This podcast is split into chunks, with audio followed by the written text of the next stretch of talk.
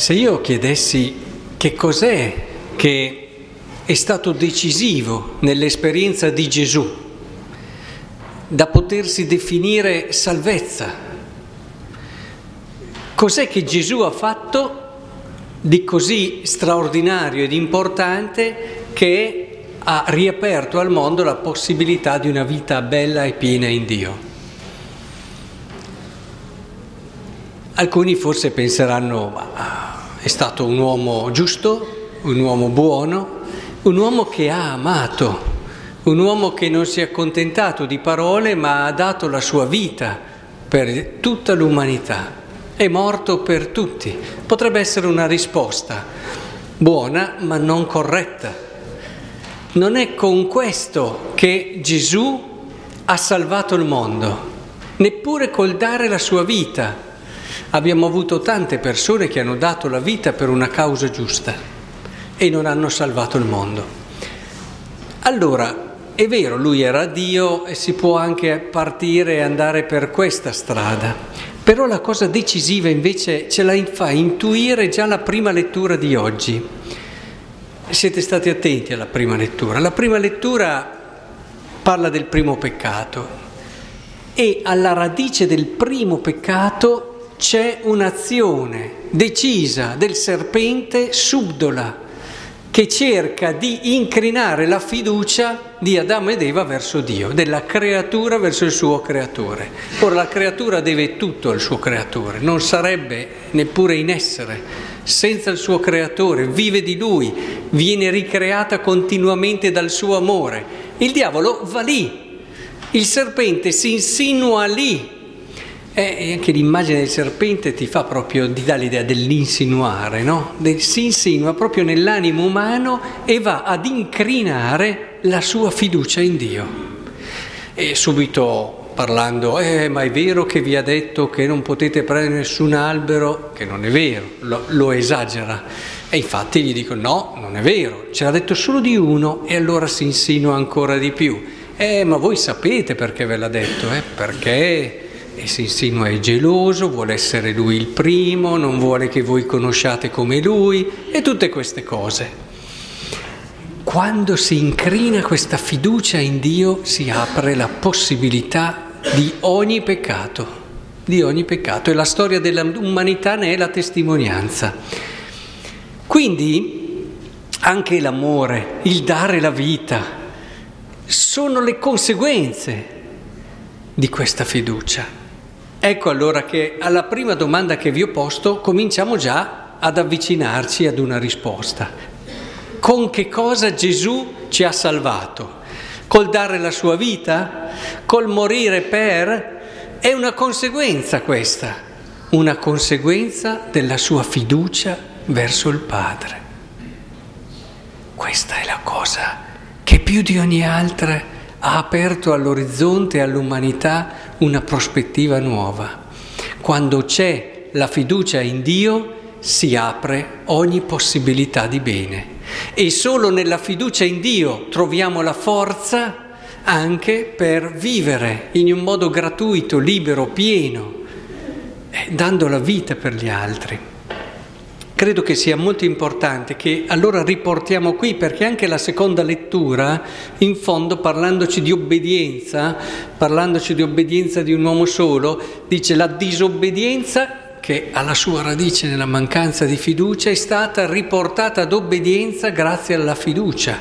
Quando noi obbediamo non perché abbiamo paura, c'è anche questo tipo di obbedienza, ma perché obbediamo motivati e perché abbiamo fiducia.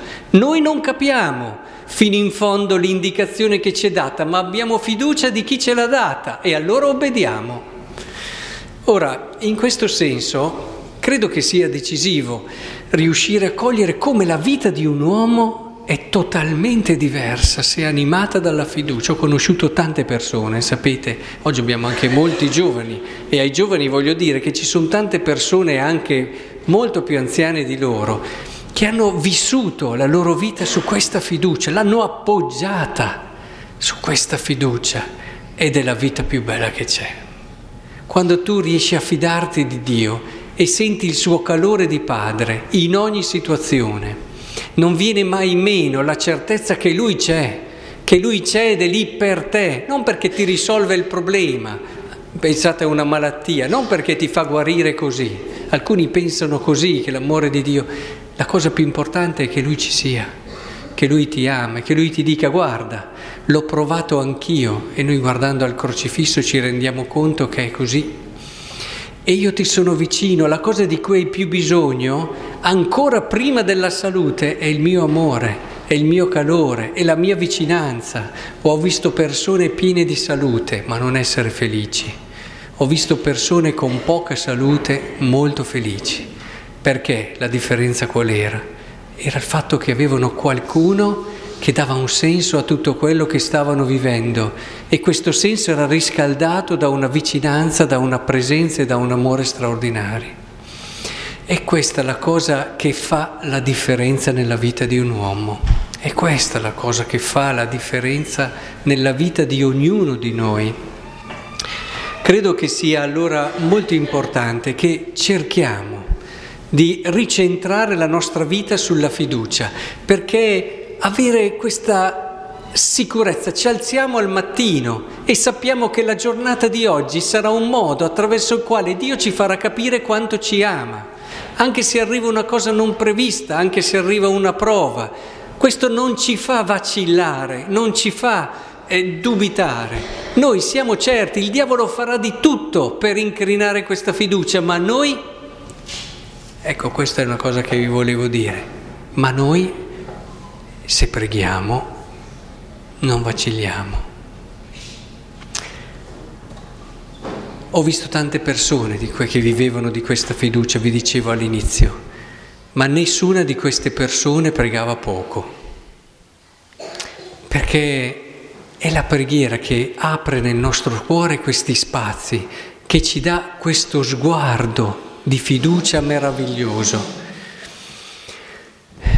In questa Quaresima dovremmo almeno arrivare alla sufficienza nella preghiera. Io spero davvero sia l'occasione buona per arrivare a quello che è il sei della preghiera, che è almeno un'ora di preghiera al giorno. Non è tanto, è un'ora, però almeno quella ci vorrebbe per lasciare spazio a Dio che operi nel nostro cuore e rigeneri la fiducia. Non c'è proporzione tra l'ora di preghiera e la qualità della vita che ne deriva se preghiamo bene. Non c'è proporzione, perché quando hai fiducia hai tutto e allora saresti disposto a fare qualsiasi cosa, ma hai tutto già.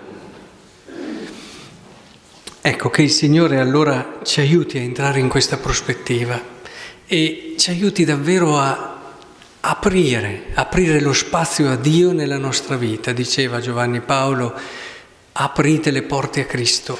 Apriamo le porte a Cristo vuol dire aprite le porte alla sua fiducia, quella fiducia che Lui ha riportato nel mondo e non dimentichiamoci che ogni volta che noi facciamo un atto di fiducia anche verso una persona, verso un fratello, noi portiamo fiducia nel mondo, un fratello che magari ha anche sbagliato, però noi cerchiamo di vedere la parte bella che ha, noi cominciamo già insieme a Cristo, contribuiamo, collaboriamo, rendiamo attiva, partico, come dire, attuale la sua salvezza, perché poi dietro ogni atto di fiducia c'è questa apertura a Lui, alla fiducia in Dio. E allora non eh, siamo, diventiamo anche missionari in tutto questo, annunciatori e apostoli efficaci della salvezza di Cristo.